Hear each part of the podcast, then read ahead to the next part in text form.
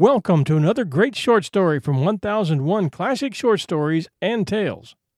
This Jack London short story tells of his personal experiences as a 17 year old young man just signed up to work on a sealing ship, as he encounters some very tough sailors and one very unexplainable apparition. How do we know it's a true story? In his note to the editor, he makes sure to tell him. Hey, it's Kaley Cuoco for Priceline. Ready to go to your happy place for a happy price? Well, why didn't you say so? Just download the Priceline app right now and save up to 60% on hotels. So, whether it's Cousin Kevin's Kazoo concert in Kansas City, go Kevin, or Becky's Bachelorette Bash in Bermuda, you never have to miss a trip ever again. So, download the Priceline app today. Your savings are waiting. Go to your happy place for a happy price. Go to your happy price, Priceline. And now, That Dead Men Rise Up Never by Jack London. The month in which my 17th birthday arrived, I signed on before the mast on the Sophie Sutherland, a three topmast schooner bound on a 17 months seal hunting cruise to the coast of Japan. We sailed from San Francisco, and immediately I found confronting me a problem of no inconsiderable proportions. There were 12 men of us in the forecastle, ten of whom were hardened, tarry thumbed sailors. Not alone was I a youth and on my first voyage, but I had for shipmates men who had come through the hard school of the merchant service of Europe. As boys, they had had to perform their ship's duty, and, in addition, by immemorial sea custom, they had had to be the slaves of the ordinary and able bodied seamen. When they became ordinary seamen, they were still the slaves of the able bodied. Thus, in the forecastle, with the watch below, an able seaman, lying in his bunk, will order an ordinary seaman to fetch him his shoes or bring him a drink of water. Now, the ordinary seaman must be lying in his bunk. He is just as tired as the able seaman, yet he must get out of his bunk and fetch and carry. If he refuses, he will be beaten. If perchance he is so strong that he could whip the able seaman, then all the able seamen, or as many as may be necessary, pitch upon the luckless devil and administer the beating. My problem now becomes apparent. These hard bit Scandinavian sailors had come through a hard school. As boys, they had served their mates, and as able seamen, they looked to be served by other boys. I was a boy, withal with a man's body. I had never been to sea before. Withal, I was a good sailor, and I knew my business. It was either a case of holding my own with them or of going under. I had signed on as an equal, and an equal I must maintain myself, or else endure seven months of hell at their hands. And it was this very equality they resented. By what right was I an equal? I had not earned that high privilege. I had not endured the miseries they had endured as maltreated boys or bullied ordinaries. Worse than that, I was a landlubber making his first voyage, and yet, by the injustice of fate, on the ship's articles, I was their equal. My method was deliberate and simple and drastic. In the first place, I resolved to do my work, no matter how hard or dangerous it might be, so well that no man would be called upon to do it for me. Further, I put ginger in my muscles. I never malingered while pulling on a rope, for I knew the eagle eyes of my forecastle mates were squinting for just such evidences of my inferiority. I made it a point to be among the first of the watch going on deck, among the last going below, never leaving a sheet or tackle for someone else to coil over a pin. I was always eager for the run aloft for the shifting of topsail sheets and tacks, or for the setting or taking in of topsails, and in these matters I did more than my share. Furthermore, I was on a hair trigger of resentment myself. I knew better than to accept any abuse or the slightest patronizing. At the first hint of such, I went off. I exploded. I might be beaten in the subsequent fight, but I left the impression that I was a wildcat and that I would just as willingly fight again. My intention was to demonstrate that I would tolerate no imposition. I proved that the man who imposed on me must have a fight on his hands. And doing my work well, the innate justice of the men, assisted by their wholesome dislike for clawing and rending wildcat ruction, soon led them to give over their hectoring. After a bit of strife, My attitude was accepted, and it was my pride that I was taken in as an equal in spirit as well as in fact. From then on, everything was beautiful, and the voyage promised to be a happy one. But there was one other man in the forecastle. Counting the Scandinavians as ten, and myself as the eleventh, this man was the twelfth and last. We never knew his name, contenting ourselves with calling him the bricklayer. He was from Missouri, at least he so informed us in the one meager confidence he was guilty of in the early days of the voyage. Also, at that time, we learned several other things. He was a bricklayer by trade. He had never even seen salt water until the week before he joined us, at which time he had arrived in San Francisco and looked upon San Francisco Bay. Why he, of all men, at forty years of age, should have felt the pride to go to sea was beyond all of us, for it was our unanimous conviction that no man less fitted for the sea had ever embarked on it. But to see he had come, after a week's stay in a sailor's boarding house, he had been shoved aboard of us as an able seaman. All hands had to do his work for him. Not only did he know nothing, but he proved himself unable to learn anything. Try as they would, they could never teach him to steer. To him, the compass must have been a profound and awful whirligig. He never mastered its cardinal points, much less the checking and steadying of the ship on her course. He never did come to know whether ropes should be coiled from left to right or from right to left. It was mentally impossible for him to learn the easy muscular trick of throwing his weight on a rope and pulling and hauling. The simplest knots and turns were beyond his comprehension, while he was mortally afraid of going aloft. Bullied by captain and mate, he was one day forced aloft. He managed to get underneath the crosstrees, and there he froze to the ratlines. Two sailors had to go after him to help him down, all of which was bad enough had there been no worse. But he was vicious, malignant, dirty, and without common decency. He was a tall, powerful man, and he fought with everybody, and there was no fairness in his fighting. His first fight on board, the first day out, was with me, when he, desiring to cut a plug of chewing tobacco, took my personal table knife for the purpose, and whereupon I, on a hair trigger, promptly exploded. After that, he fought with nearly every member of the crew. When his clothing became too filthy to be bearable by the rest of us, we put it to soak and stood over him while he washed it. In short, the bricklayer was one of those horrible and monstrous things that one must see in order to be convinced that they exist. I will only say that he was a beast, and that we treated him like a beast. It is only by looking back to the years that I realize how heartless we were to him.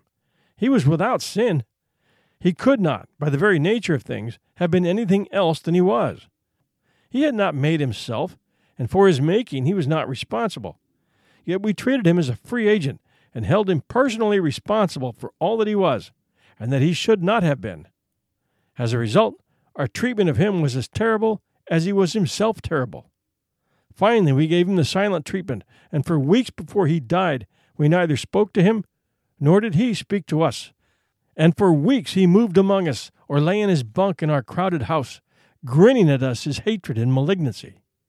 He was a dying man, and he knew it, and we knew it. And furthermore, he knew that we wanted him to die. He cumbered our life with his presence, and ours was a rough life that made rough men of us. And so he died in a small space crowded by twelve men, and as much alone as if he had died on some desolate mountain peak. No kindly word, no last word, was passed between. He died as he had lived, a beast, and he died hating us, and hated by us. And now I come to the most startling moment of my life. No sooner was he dead than he was flung overboard. He died in a night of wind, drawing his last breath as the men tumbled into their oilskins to the cry of, All hands! And he was flung overboard several hours later on a day of wind. Not even a canvas wrapping graced his mortal remains, nor was he deemed worthy of bars of iron at his feet. We sewed him up in the blankets in which he died and laid him on the hatch cover forward of the main hatch on the port side. A gunny sack, half full of galley coal, was fastened to his feet. It was bitter cold, the weather side of every rope, spar, and stay was coated with ice, while all the rigging was a harp, singing and shouting under the fierce hand of the wind.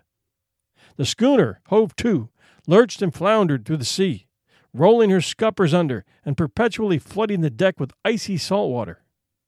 We of the forecastle stood in sea boots and oilskins.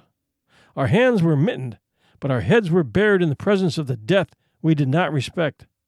Our ears stung and numbed and whitened, and we yearned for the body to be gone. But the interminable reading of the burial service went on.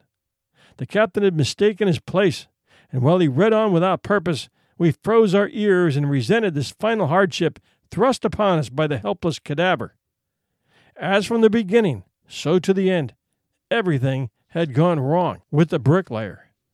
Finally, the captain's son, irritated beyond measure, jerked the book from the palsied fingers of the old man and found the place.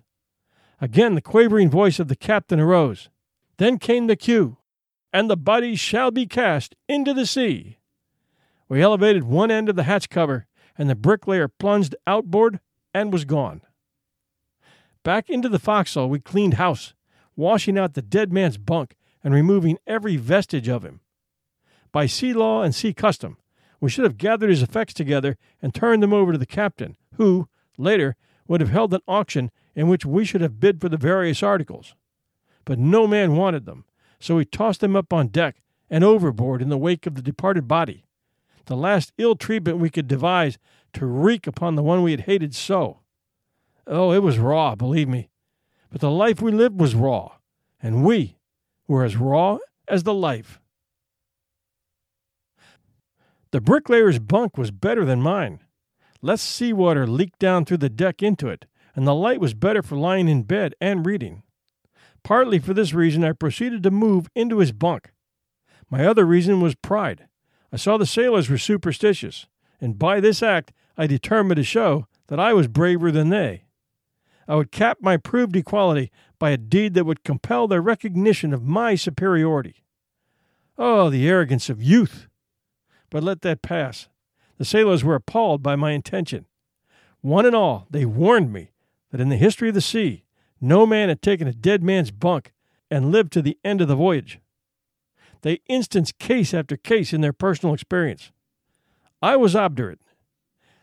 Then they begged and pleaded with me, and my pride was tickled in that they showed they really liked me and were concerned about me. This but served to confirm me in my madness. I moved on, and, lying in the dead man's bunk all afternoon and evening, listened to dire prophecies of my future. Also, were told stories of awful deaths and gruesome ghosts that secretly shivered the hearts of all of us.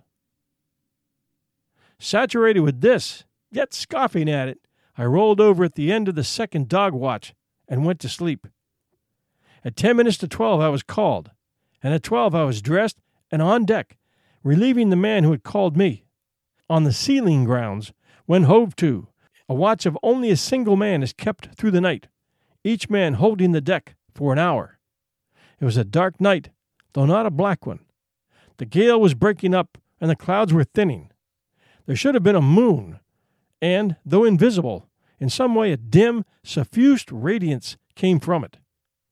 I paced back and forth across the deck amidships. My mind was filled with the event of the day and with the horrible tales my shipmates had told. And yet I dare to say, here and now, that I was not afraid. I was a healthy animal, and furthermore, intellectually, I agreed with Swinburne that dead men rise up never. The bricklayer was dead, and that was the end of it.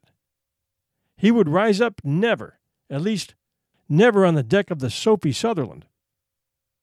Even then, he was in the ocean depths miles to windward of our leeward drift, and the likelihood was that he was already portioned out in the maws of many sharks.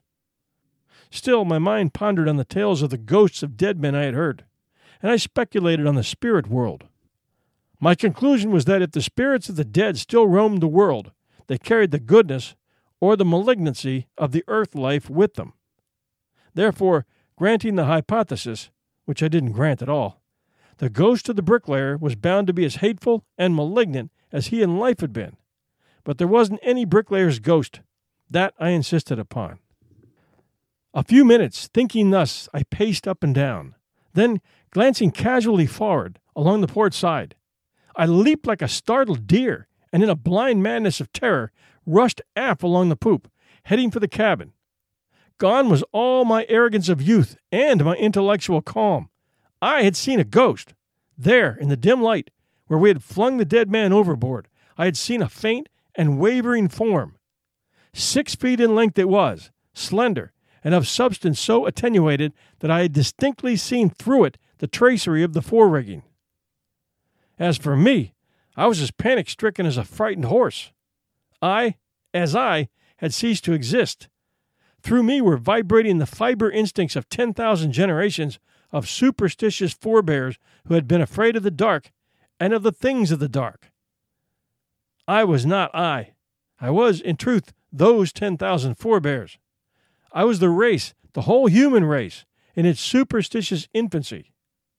Not until part way down the cabin companionway did my identity return to me. I checked my flight and clung to the steep ladder, suffocating, trembling, and dizzy. Never, before nor since, have I had such a shock. I clung to the ladder and considered. I could not doubt my senses. That I had seen something, there was no discussion. But what was it? Either a ghost or a joke. There could be nothing else. If a ghost, the question was, would it appear again? If it did not, and I roused the ship's officers, I would make myself the laughing stock of all on board. And by the same token, if it were a joke, my position would be still more ridiculous. If I were to retain my hard won place of equality, it would never do to arouse anyone until I ascertained the nature of the thing. I am a brave man.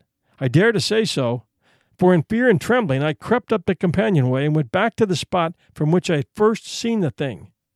It had vanished. My bravery was qualified, however. Though I could see nothing, I was afraid to go forward to the spot where I had seen the thing. I resumed my pacing up and down, and though I cast many an anxious glance toward the dread spot, nothing manifested itself. As my equanimity returned to me, I concluded that the whole affair had been a trick of the imagination, and that I had got what I deserved for allowing my mind to dwell on such matters.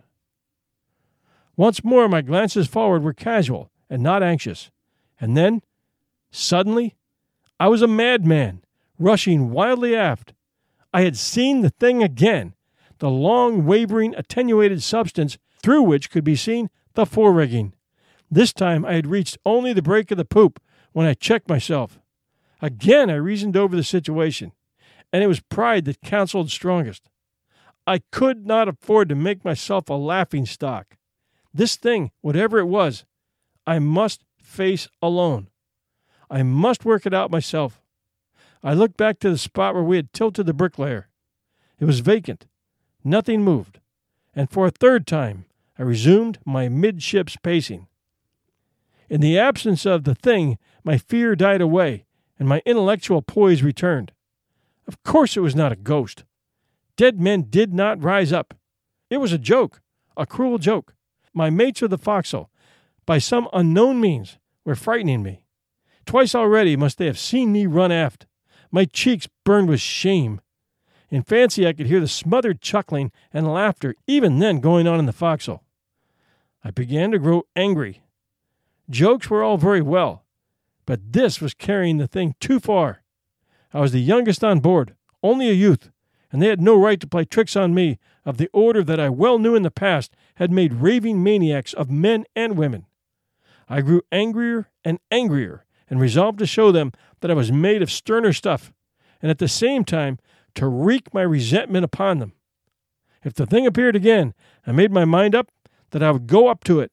Furthermore, that I would go up to it, knife in hand, when within striking distance, I would strike. If a man, he would get the knife thrust he deserved. If a ghost, well, it wouldn't hurt the ghost any, while I would have learned that dead men did rise up. Now I was very angry, and I was quite sure the thing was a trick.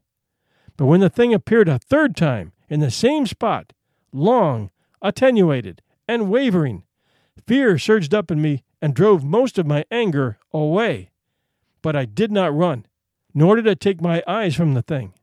Both times before, it had vanished while I was running away, so I had not seen the manner of its going. I drew my sheath knife from my belt and began to advance. Step by step, nearer and nearer, the effort to control myself grew more severe. The struggle was between my will, my identity, my very self, on the one hand, and on the other, the 10,000 ancestors who were twisted into the fibers of me and whose ghostly voices were whispering of the dark and the fear of the dark that had been theirs in the time when the world was dark and full of terror. I advanced more slowly, and still the thing wavered and flitted with strange, eerie lurches. And then, right before my eyes, it vanished. I saw it vanish. Neither to the right nor the left did it go, nor backward. Right there, while I gazed upon it, it faded away, ceased to be. I didn't die, but I swear, from what I experienced in those few succeeding moments, that I know full well that men can die of fright. I stood there, knife in hand, swaying automatically to the roll of the ship, paralyzed with fear. Had the bricklayer suddenly seized my throat with corporeal fingers and proceeded to throttle me, it would have been no more than I expected. Dead men did rise up, and that would be the most likely thing the malignant bricklayer would do. But he didn't seize my throat. Nothing happened. And since nature abhors a status, I could not remain there in the one place, forever paralyzed. I turned and started aft. I did not run. What was the use? What chance had I against the malevolent world of ghosts? Flight with me was the swiftness of my legs. The pursuit with a ghost was the swiftness of thought. And there were ghosts. I had seen one. And so, stumbling slowly aft, I discovered the explanation of the seeming. I saw the mizzen topmast lurching across a faint radiance of cloud, behind which was the moon. The idea leaped in my brain. I extended the line between the cloudy radiance and the mizzen topmast and found that it must strike somewhere near the fore rigging on the port side. Even as I did this, the radiance vanished. The driving clouds of the breaking gale were alternately thickening and thinning before the face of the moon, but never exposing the face of the moon. And when the clouds were at their thinnest, it was a very dim radiance that the moon was able to make. I watched and waited. The next time the clouds thinned, I looked forward, and there was the shadow of the topmast, long and attenuated, wavering and lurching on the deck and against the rigging. This was my first ghost. Once again have I seen a ghost. It proved to be a Newfoundland dog, and I didn't know which of us were the more frightened, for I hit that Newfoundland a full right arm swing to the jaw. Regarding the bricklayer's ghost, I will say that I never mentioned it to a soul on board. Also, I will say that in all my life, I never went through more torment and mental suffering than on that lonely night watch on the Sophie Sutherland. To the editor, this is not a fiction, it's a true page out of my life. Jack London. Thanks for joining us at 1001 Classic Short Stories and Tales.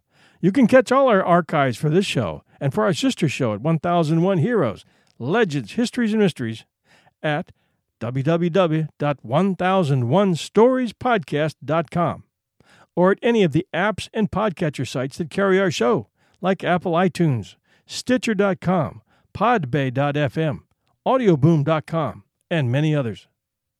We appreciate your reviews at Apple iTunes Podcast and your sharing our show with friends and family, which is how we grow. Until next time, this is your host and storyteller, John Hagadorn, and this is our story.